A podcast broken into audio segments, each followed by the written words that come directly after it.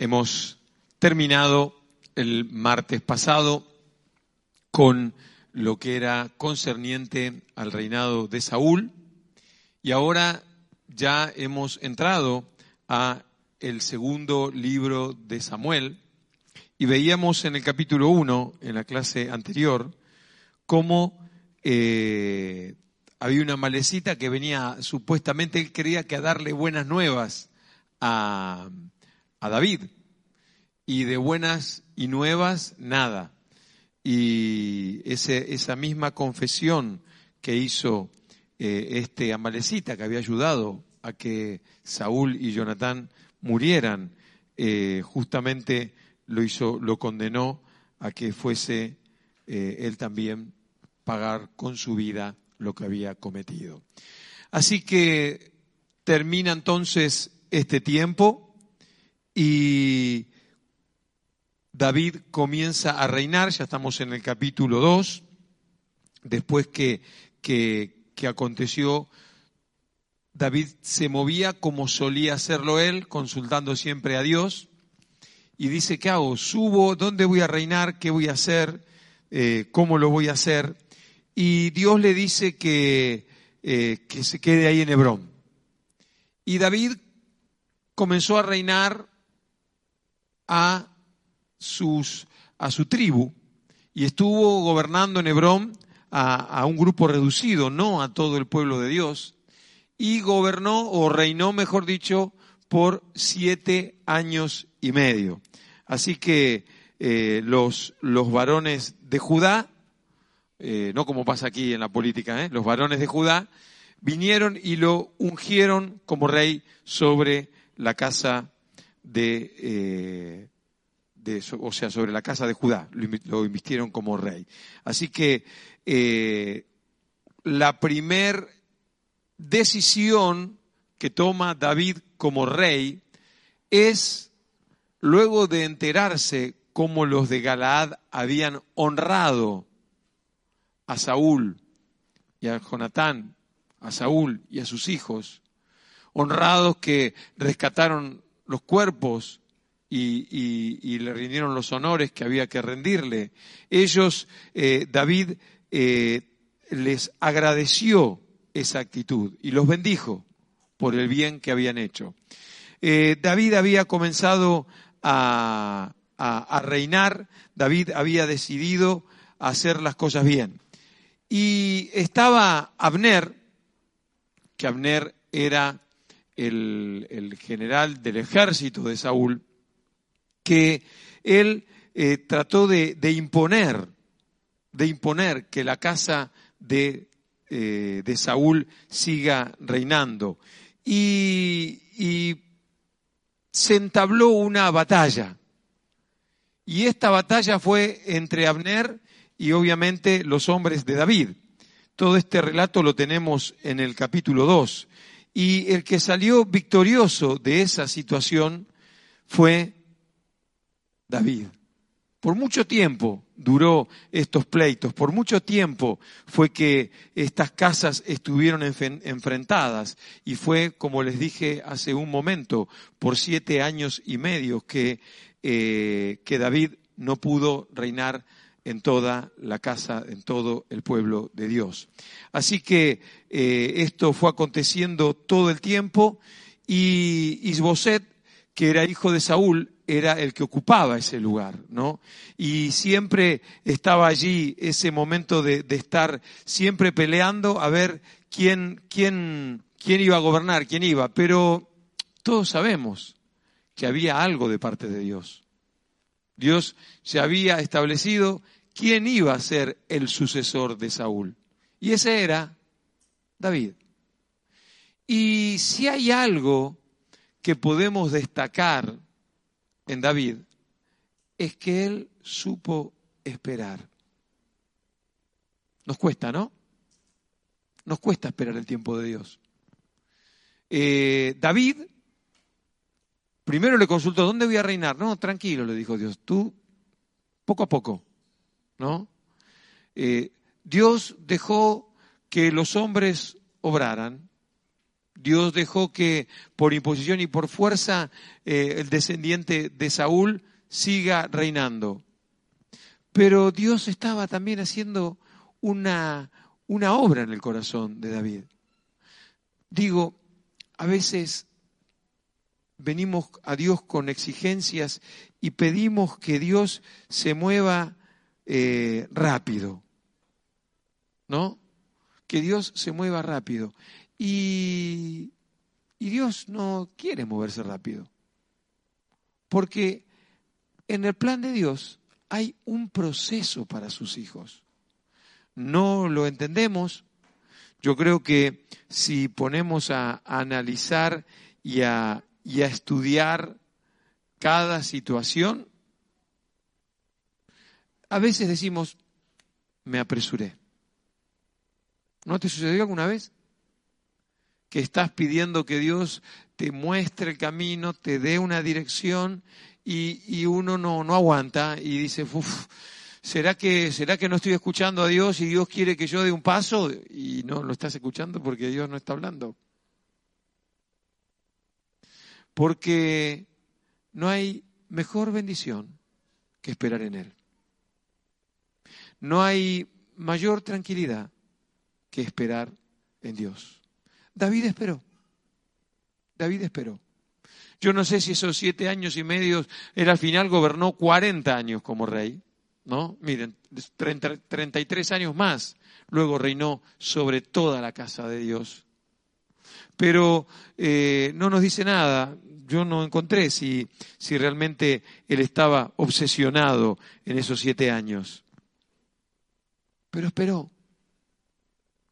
Eh, tal vez tenía algún consejero que le, hubiese dicho, hey, pero si ya fuiste ungido, ¿por qué no vas y a vos te lo cargas? Si ya tuviste una pelea y ya venciste. Aparte, no sé si, si, si, si les pasa lo mismo. Cuando uno siente que Dios lo respalda, se come el mundo, ¿no? Y a veces cuando uno se quiere comer el mundo, tiene que darse cuenta que el mundo se lo está comiendo a uno. Cuidado cuidado. Así que, eh, lamentablemente, eh, el plan se fue orquestando poco a poco. Abner, que era el, el general de los ejércitos de Saúl, también, también él muere por los hombres de David. Y, claro, al morir Abner, que era el que apoyaba al hijo de Saúl, a Isboset, dice el capítulo 4 que las manos de Isboset se, se eh, debilitaron y fue atemorizado todo Israel. Es que el pueblo de Dios lo conocía David. David era un hombre, miren, en, este tiempo de David vamos a ver muchas virtudes. Por ejemplo, vamos a ver que él era un hombre que no solamente confiaba en Dios, que no solamente eh, esperaba en Dios, sino que era un hombre de paz. Porque una característica de alguien que espera en Dios es que es alguien de paz, que no es impulsivo, que no, que no vive de las glorias pasadas, vive del presente todo Israel recordaba los cánticos en favor de David. ¿Que cómo eran? Saúl mató a sus miles y David a sus diez miles.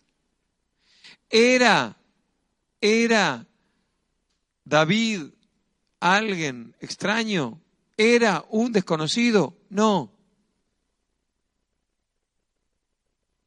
Pero él no se valió de influencias. Insisto, y insisto mucho en la clase de hoy. Él confió y esperó el tiempo de Dios. ¿No tiene lógica? No. El tiempo de Dios no tiene lógica. No le pidas razón, porque Dios no se mueve por la razón, Dios se mueve en el Espíritu. Y está operando y está haciendo una obra, y va haciendo una obra en este hombre al cual Dios iba a poner muy en alto. ¿Te imaginas? Dios te quiere usar.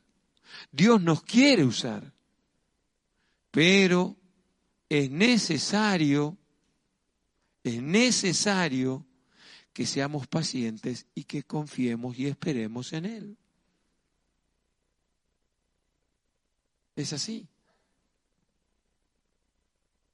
Hoy recordaba el ejemplo de Jonás, ¿no? ¿Conocía a Dios? Sí. Lo conocía. Pero se enfadó con Dios. ¿Ves por qué yo no quería venir a Nínive a dar el mensaje? Yo no quería dar el mensaje a Nínive porque sabía que tú los ibas a perdonar.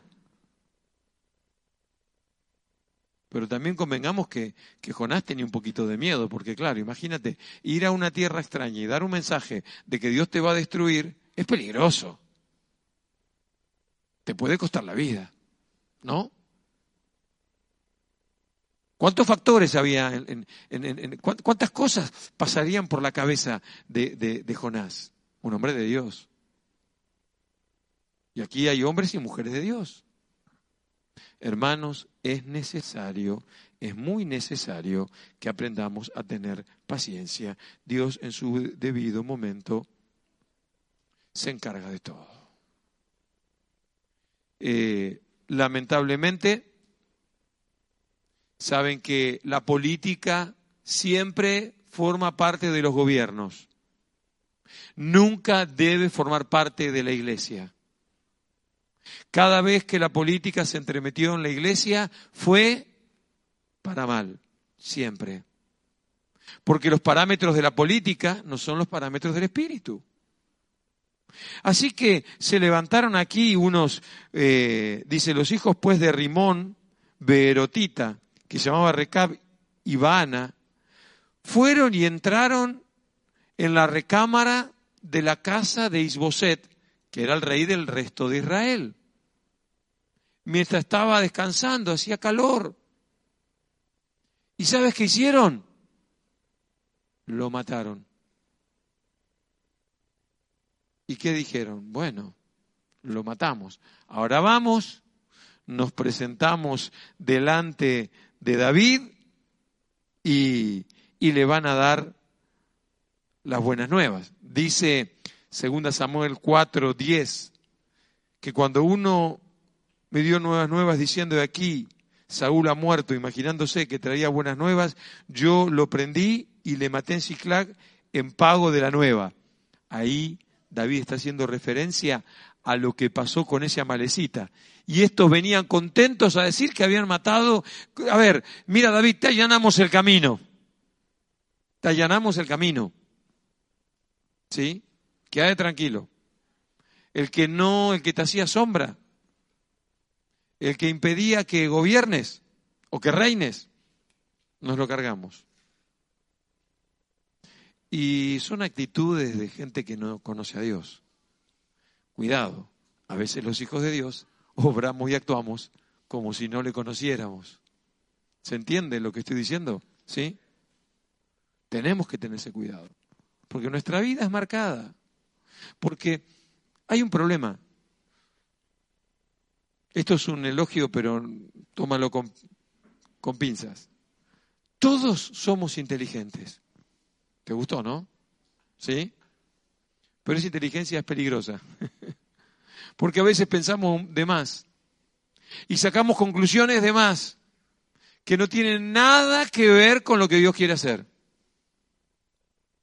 a, este buen hombre, a Isboset, Dios le había contado las horas. Y estos se entrometieron, pensando que le estaban haciendo un favor a David. Y David volvió a decir, vuestra confesión, vuestra confesión los ha condenado y fueron ejecutados ese mismo día. David respetaba a la casa de Saúl. Y David respetaba el pacto que tenía con su amigo, ¿se acuerda cómo se llamaba? Jonatán. Y cuando Jonatán murió, le quedaba su pequeño hijo, Mefiboset, que ya veremos las cosas que suceden con Mefiboset, pero fue el único que sobrevivió de la casa de Jonatán. Y con la desgracia que cuando, cuando murió su padre, la criada huyó con él, se cayó y, sufrió una herida y quedó cojo de por vida, quedó lisiado.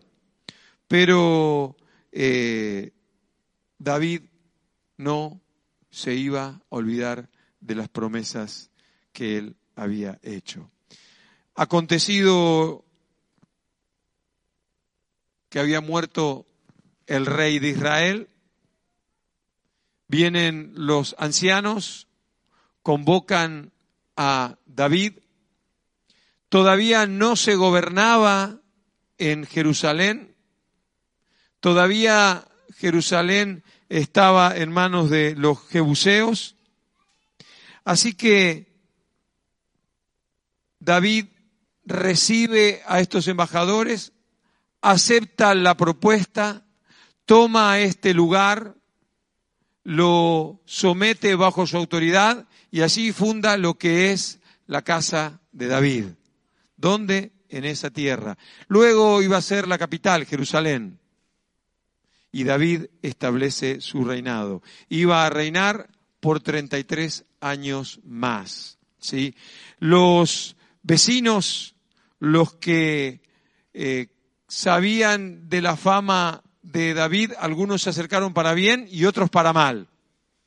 Por un lado, dice el capítulo 5 que una vez que toma ese lugar David, eh, Hiram, rey de Tiro, envía embajadores a David con maderas de cedro y carpinteros, canteros para los muros, los cuales edificaron la casa de David. Hubo eh, reinos que voluntariamente se acercaron a David y tuvieron relación, pero Israel tenía un enemigo que en el último, la última guerra que había tenido con, con Israel se habían cargado a Saúl y a toda su casa, así que el enemigo estaba, tenía, estaba envalentonado, se sentía fuerte. Y vienen a atacar a David en dos situaciones. Y las dos situaciones, David consulta a Dios y él le dice que sí, con distintas estrategias, David comienza a someter a sus enemigos. Qué bueno es cuando nuestra actitud y nuestra vida se somete a Dios. David estaba sometido a Dios y ¿sabes qué vio? El fruto que eso le trajo, que fue bendición enemigos sometidos y enemigos que se levantaron fueron derrotados. Y David siempre consultando qué es lo que debo hacer, qué debo hacer en esta situación, qué debo hacer en esta circunstancia, y Dios dándole la estrategia. ¿Sabes cuando Dios nos muestra la estrategia? Cuando tenemos paciencia cuando sabemos esperar en Él. ¿Se entiende? Y hermanos, estamos, al menos en este viejo continente, viviendo tiempos donde tiene que prevalecer la estrategia de Dios, no nuestros impulsos. Dios cuida de nosotros y no hay nadie mejor que Dios para hacerlo. El tema es ponernos bajo su poderosa mano. Nos cuesta. Hay situaciones que vivimos porque nos cuestan, porque nuestra carne sigue gobernando. Ya no era el David de la cueva que le cortó un pedazo de la capa, ya no era el no, ya no era ese David, era un David que había aprendido a tener paciencia ¿En qué, ¿En qué momento te encuentras? Apresúrate. No por lo que ven tus ojos, sino por lo que esperan en el Señor. Amén. Y tendremos la bendición. Raúl, eh, Raúl.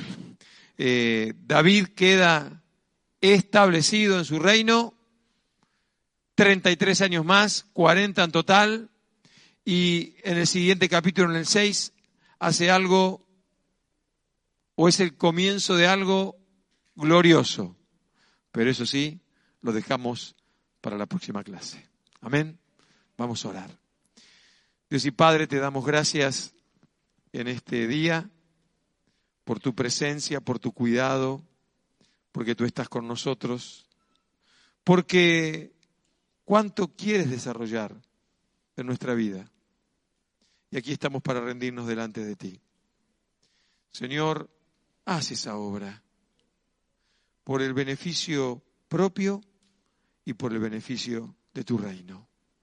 Te lo pido, bendice a cada uno de mis hermanos, lo pido en el nombre poderoso de Cristo Jesús. Amén y amén. Nada más, hermanos, que el Señor les bendiga. Amén.